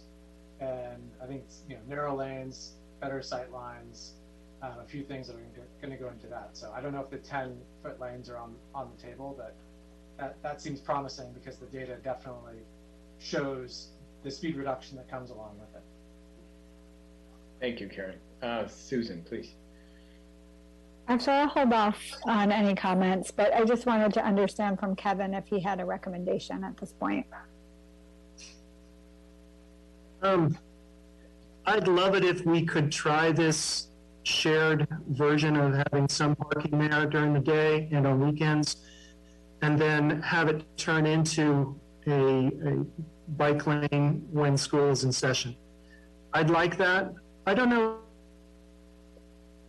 So that's why I need to pull in PD to say, hey, look, do we really have staff to make this happen and can it work? David Parisi believes that this is a viable solution. So I'm kind of moving in that direction. Yeah, and he's he's had success with this in, in a spot in at least Mill Valley that we've seen uh, uh, photos of. Um, you know, weekends, uh, for example, I think uh, you know no parking on weekends and that thing. So uh, I see Warren, please. I, I just want to um, echo Kieran's point about you know about speed on this on this road, and obviously like you know the topography and the fact that you know Nevada Street toward Bridgeway is a downhill can't be changed, but but you know the, the speed of the drivers coming down there is not an inevitable fact of nature, and so you know narrowing lanes, adding traffic calming, those are things that are going to make the street safer for everybody, you know, and could reduce some of the concerns that um, you know the people who live there have. Like I live on a street where I feel I feel like people are driving too fast. I would love if people slowed down here. That that, that that's a way for me. Like if there was gonna be some project going in, that would be a winning a winning argument for me. Yeah. And and I think uh, thank you, Warren, very much. Um, I, I think it's also worth mentioning during a lot of this discussion, we didn't know what kind of school and when that school was going to be, uh, and now we know it's a K through five. You know, and that does, uh, I think, affect some of the discussion. The K through fivers, all of them are young enough uh, to be, well, honestly, K through eight really are all legal to be riding on sidewalks anyway. And in that area, part of town, I think it's legal for anybody to be riding on a sidewalk, but it's just normal for students to be riding on sidewalks. It's really a disadvantage. I mean, it's a, a narrow sidewalk, and it's not something we should be loving, but it may be something where it's it's potentially chosen. So, Aaron, I think you're cut a little bit. yeah. Okay. Well, uh, anyway, so it's just uh, the, the students will, might be using the sidewalk a lot anyway, and that's where the the, the buffer um, the buffer is great because it can lead into a wider sidewalk eventually. Hopefully, you heard me. Cool. So, uh, any other comments or questions out there? Public comment on, on the item? Can I just add one thing, Aaron? I I think to me, what's important is that whatever we, that we should do something there. But pretty much every solution that we're discussing, all of the options do slow speeds. Um, it's also clear that we can't get our, the- you know, as uh, David Parisi said, there's just not enough feet to get the ideal solution with buffered bike lanes on both sides. So we're going to have to co- find a, a compromise. And I think I would just love for PBAC to kind of make a recommendation tonight or at least give feedback to Kevin and then just get, if it needs to get in front of the council, get it in front of the council and make the improvements um, so that we can benefit from them this fall, if Mhm. possible. Yeah. Um, you know, so I think we've been talking about this a lot for quite a while. Sounds great, Susan. Hopefully, Aaron, can you hear me? Kevin, I think it's you who's cutting out a little bit. I think so too. Yeah, because I can hear everybody but you. yeah. As is, I'm always the one talking. So yeah, Kevin, we're having difficulty. You're you're having some bandwidth issues on your end, we think. Okay. Um, yes. So uh, I'm actually. Uh, I think Karen, you could probably uh, follow me on this one, but at this point, we've gone through so many of the things. Uh, I would recommend that. I mean, I would push forward with the the buffered solution because it's permanent. It doesn't remove parking. It narrows the lanes. It gives some cushion to walkers and bikers. That yes, it's am, it's ambiguous, but we can keep there are ways to keep uh, people from parking in such a buffer, um, just with curbs or, or, or whatever. And um, and to do so, it also then sets us up for a really a shovel-ready project, which says, hey, we've got the funding to raise re- and build a 10-foot wide sidewalk. And uh, and also, we're not done with that street. We need a crosswalk at at uh, at Tomales um, to to connect the stairs to Tomales Street. So that would be um, my choice um, to, to, to recommend um, if, if we were to, uh, to, to move forward on anything. That would be what I'd recommend. Uh, I'll, I'll follow up on that, but I see a hand up from Michelle. Yeah, I see Michelle Cunningham. Yeah, let's hear from her. She's a resident on Nevada Street. Be great. That's- I'm asking you to unmute there. There we go. Hi, Michelle. Oh, hey, Aaron. Oh. Sorry, can you hear me? You guys are so low. I wasn't sure if you can hear me. Yeah, yeah. Oh, all right. Hey, thank you so much for putting in so much effort for this. Um.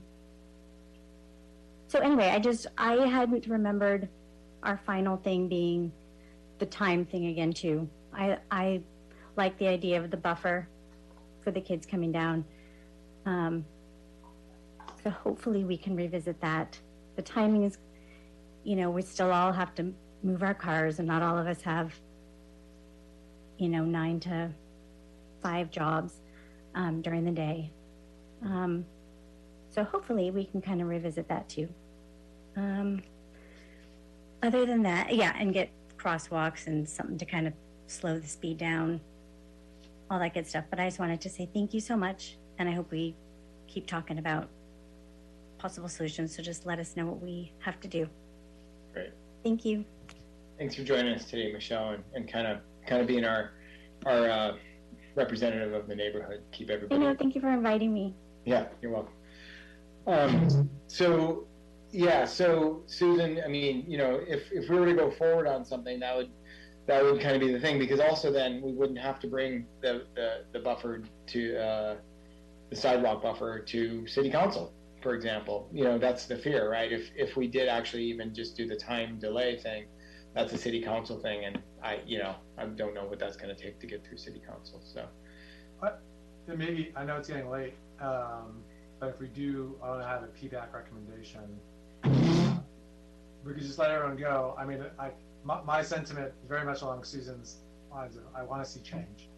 And any of the options that we're talking about would be better, uh, than what we have now from a safety standpoint.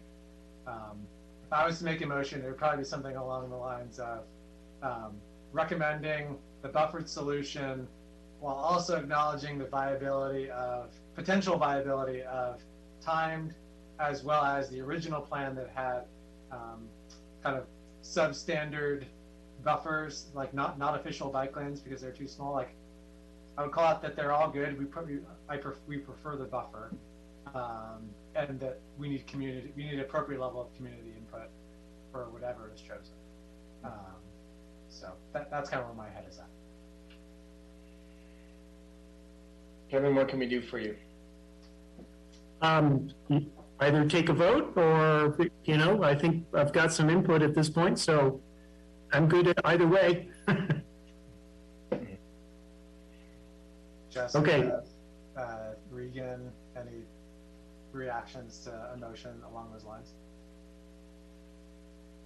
David? Uh, sorry, it's like crazy dark in here. I should turn the light on. Um, no, I, I, I think that's a good move. Alright. So I will, I will email you some better wording, but it's something of, you know, this is Kieran making a motion that PBAC recommends pursuing the buffer bike lanes, uh, the buffer on Nevada Street option, while all, also acknowledging the potential viability of the timed parking if police and the community are up for it, with, uh, as well as the substandard buffer, not a bike lane option that the city originally. Does anyone want to second that? I will second that. Okay, Sounds good. Thank you very much. Well- Okay, um, Mr. Chairman, we're moving on So to, Kevin, I'm sorry to take over your job, but I think you need to call the roll on that motion in second. oh, you're right. Sorry. Thank you. Thanks, Susan. Keeping me honest. All right, let's call roll on that one. So, uh, Chairman Roller, Yes. okay. Uh, Regan Fulton, Yes. nice. Kieran Culligan Yes. and Jessica Penrod. Yes. Great. Thank you. Thanks. Okay. Be in line, folks. I'm telling you, it's getting late. Yes. okay. Um, we're going to the uh, the final uh, number five project updates. Um, Kevin, do you have? You do. Thank you. I do. So there's a couple projects on the list. Um, boy, I'm not too sure what I have. There we go. There we are. All right, let's talk about North Street steps first. I'll try to make this fairly quick. A lot of you have seen a lot of these projects already. And you know, basically they're moving forward quite quickly. Um, our contractor for the North Street steps should be finishing up. Um, I'm told this week, if not, he's already done for removing some of the dirt and taking all the, the material out of there. The next major step is putting in the railing. We've had an issue trying to find a, uh, a contractor who will commit to doing the railing quickly. They're all pretty busy. So we've reached out to the local folks here in town. A lot of times they don't have the insurance to actually work for the city itself. Regardless, we do know it's a important uh, to get this railing back in and get the stairs open. That's basically the last step. Originally, we wanted to get this done by the next holiday. Um, however, I just want to be a little pragmatic and say maybe it might not happen. Depends upon the contractor's schedule for the rolling itself. But the project's moving along fairly well, getting the material out of there. Gate six. So gate six is one of these projects that's been impacted by material orders. In other words, the poles and the controllers that are associated with the work itself, they had a long lead time and they were impacted by a lot of other things um, outside of Sausalito itself. So getting steel, making sure that we could get the poles, the right ones. Caltrans had to check them. Um, a lot of things going on. So I've been told that the contractor should be delivering this material on the 23rd. Let's hope he does uh, get this material. Then we can move forward towards the end of the month with the digouts and the paving of the intersection. And then we move forward with testing the system uh, just after the holiday. On the slide in front of you, there's a little area in red on the diagram. The original plan did not have a video camera for cyclists coming from south, from north to south. We're adding an additional camera, hopefully to pick up the cyclists and the pedestrians themselves when they come to that stop for the diagonal crossing. It wasn't in the plan set to include that, but our construction manager kind of said, we need a little something here because we're not quite sure if all the cameras will pick up everybody. So kind of an interesting project. it is unfortunate that it is behind, but I think it has to do with material at this point. Caledonia Street. Um, this one is a lot more complicated than I thought it would be. Uh, it's taken a lot of my time to reach out to the, uh, the restaurants as well as the property owners. The intent is to implement what you see on this screen. The parklets are in place. We need to implement a northbound vehicle travel on this street and, uh, and it eliminates the southbound travel between Johnson and Pine Street. A lot of you have seen this already when the street is closed from Thursday until Mondays. And right now, we're looking to see if we can get that uh, temporary striping to put on the street. I think our maintenance manager, Lauren, is, is picking that up today. We have to put a camera in here too and collect data. This takes time as well to make sure that whatever it is we put in place, we can justify whether it works or not. So again, this one's taking a lot of my time. A little bit unfortunate, but it's got to be done. Another project taking a lot of our time, my time. um, I seem to be dedicated to these bigger projects these days. The Ferry Landside project. There's lots of moving parts with this. We've got the phase one work, which is being uh, worked on by our consultant, BKF. However, before they got started, they had to know where was the, where should the new plaza be placed? A lot of you folks have seen this at council meeting. And I think Aaron, you got up and spoke about it as well. And Kieran, you've had a big, some of this as well. So you know, know a lot about what's happening. There are some details that need to be worked out in the future.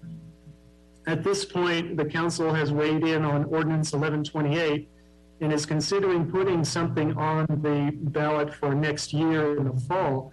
But we need to have a design in place that's, that the residents of Sausalito can actually vote on and say, yes, this is what we want. We want a plaza with concrete, or we want this just to be parking. So again, lots of moving parts, and we're working closely with um, Golden Gate Bridge Highway Transportation District, and then make sure that we have the right paperwork in place for the FTA grant that's associated with this. Bridgeway bike lanes. All right, I have not moved on this because we have recently submitted our capital improvement program to council for them for review. The budget was approved for this fiscal year, but the actual projects, we wanted to make sure to get council's uh, approval on them. Even if this project was approved, which it's on the list, by the way, to be approved, I don't have staff to step forward with this right away. It'll have to wait until we get staff availability in order to put together a preliminary plan. Um, I haven't reached out to Bay Trails yet for a grant to support the design, but uh, Maureen Gaffney did contact me. I just have to get back to her in order to see if there's a possibility that we could get some grant funding for the actual design. Okay, last one on the list and probably an important one here is the Sausalito Mill Valley pathway.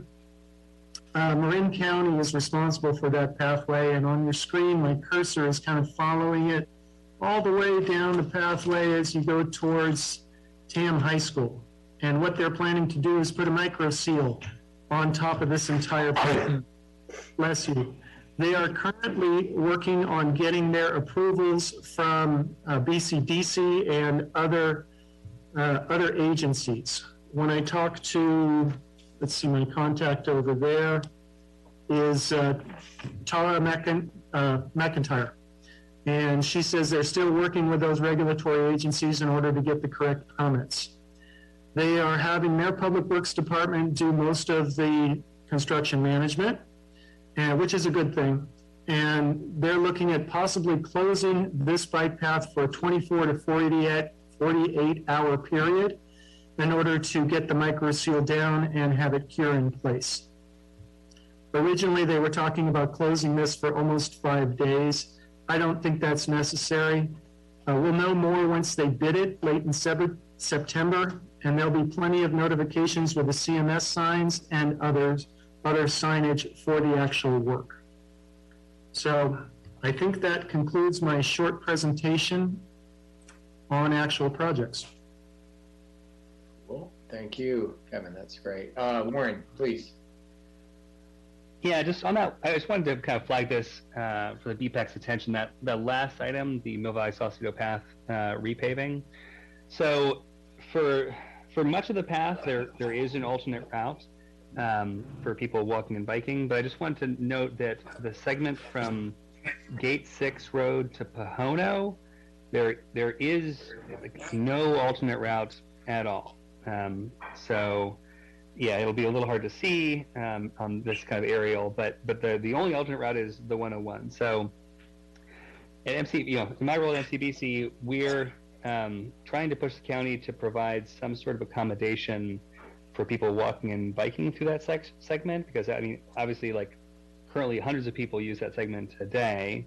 Some of them recreationally, plenty of others for transportation. I think it's some some TAM high school kids presumably bike to school along there, um, and other people for transportation. So the, the county's currently current plan is just to have, ask people to rely on the 17 and 17X Marin transit routes, which at peak have about a half hour frequency, as we saw earlier. But off peak, it drops down to, to an hour and doesn't run at all during the evening. So just kind of look out for, for, um, for more info from us about trying to just, again, like ideally, there would be um, just some sort of bus bridge with greater frequency than that, that 30 minutes, like a like an ADA shuttle for people uh, who need it, and then you know a van with a bike trailer. It would cost you know just a few thousand bucks to run something like that for for the, the, the one or two days. Um, but so far, we haven't had any um, blood getting to know so far, and haven't had anybody stepping forward and trying to um, to to make that happen. So just an update from where we're at uh, at MCBC. And so any any any um, uh, help this body could could give or um, would be be helpful in that. Okay, thanks. Well, thanks for for spearheading that, finding it. I mean, I will call out that, that definitely needs some uh, some paving. yeah, it, it's a hundred. Sorry, yeah, hundred percent a good project. Like Yeah. that's no question about that. It's just what happens while that is being During those two days, it's a major problem, and, and you know, can, can we can we put a fence along the, the freeway? Uh, I doubt it. You know, so um, whatever you can solve is great, and, and whatever we can do to help is um, we're behind you. Karen, Yeah, um, to pile on to that one, I mean, the car equivalent would be we're closing 101 on that stretch for two days. Um, I don't think that that would go over, right? Like they would create options, and so given the amount of people who use this for actual transportation, Sausalito is an island if we don't have that connectivity, as well as people need to go in, in either direction. So appreciate MCBC and staff keeping an eye on that one. And then the only other question was on the um, Kevin. Thanks for all these updates, and I was really excited to see the North Street stairs clearing out. Uh, on the ferry land side, there was a picture. I'm not sure if it's an up-to-date picture for phase one. And I was just wondering, are you guys keeping an eye on the square footage? Um, because there is a hard limit in 1128 that we can't add any square footage to downtown lots. And if Tracy Way is no longer Tracy Way, it's now lot one. And so all of that square footage is now going to count as lot one.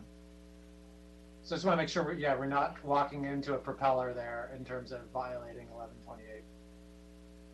Yes, I believe we are definitely keeping an eye on it.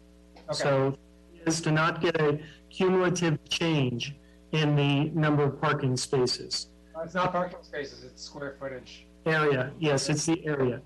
But uh, you, there's nuances to this and we could spend another half hour on it. So keeping an eye on it. Okay. I was just calling out that certain individuals will definitely, uh, definitely be keeping an eye on it if we're violating 1128. Side of Yeah. adding size to our parking. Cool. Um, Kevin, I, I just had a mention on the Gate Six project. I had noticed that when traveling northbound in the bike lane and then entering onto the the bike path, and it's not something you can see here, unfortunately. I do have a picture I can share, but basically, it just the the natural path of travel is just to hit, just to just t-bone a curve they put they put two ramps. They got a ramp, one for pedestrians and one for bicyclists. But when going on the northbound, it's and so I'm just curious what the paint is going to look like. If the paint is going to guide me away from that curb, because it's not uh, because it's right smack dab in the middle of the intersection. And so um, I can, like I say, I if if you want, I can share a, a photo or I can email it to you later. But uh, just wondering how that's going to work because it seemed like it was uh, unintuitive. Um, I don't have an answer for you right now. I do notice it when I ride home, so. Okay, so you, you know what I'm talking about. Got it. Okay. Yeah. Okay. Um, yeah, so something worth mentioning, and obviously before they, they finish it, if, if that if it's not going to get any better than it currently is, it might be something we consider. Uh, how, how did we not catch this before? So anyway, um, all right, um, but that's uh, that's it. And again, uh, thanks for the uh, North Street series too. I, I just thank you, thank you, thank you. That's a, a project that we hope to see done soon. Um, I think that's, uh, if there's any public comments on the project updates. Okay. And with that then, uh, we've got, oh, uh, Susan, please.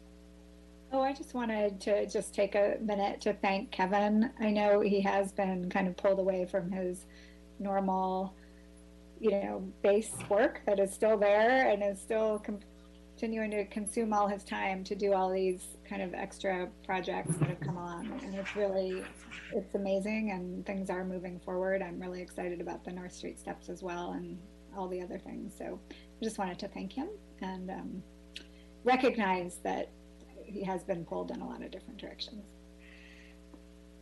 Thank you. I really appreciate it. How many Kevins are there really over there to, to do all this? You're too kind. I appreciate it. Yeah. Um, so there's uh, uh, items for future uh, agendas. Uh, if anyone has anything they'd like to add now, please mention it, and then we can consider it for the next one. Anyone? You know what? Not necessarily for an immediate meeting, um, but got me as you were talking about Golden Gate Bridge Highway Transportation District. A couple of related topics tonight.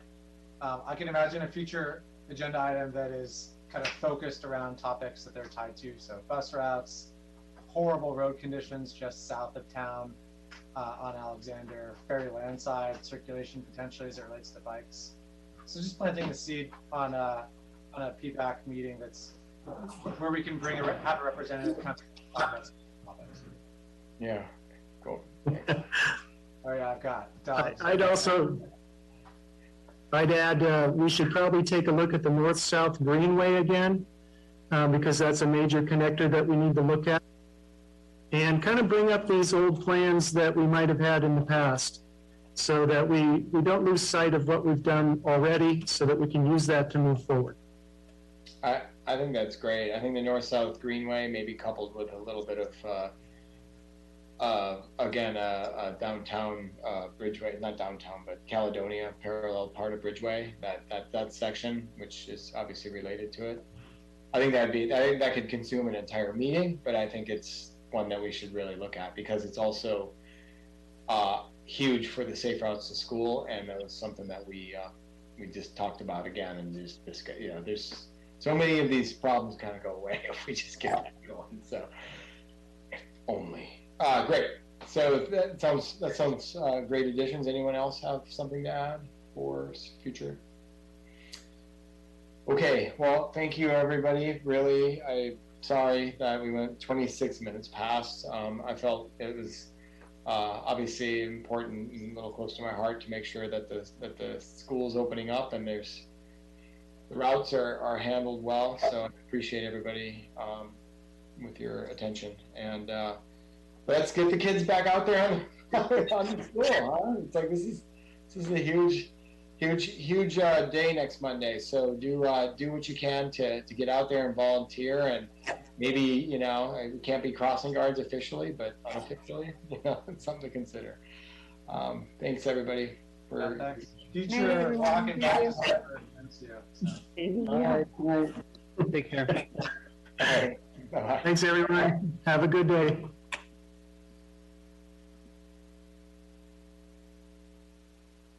Anonymity was the defining factor in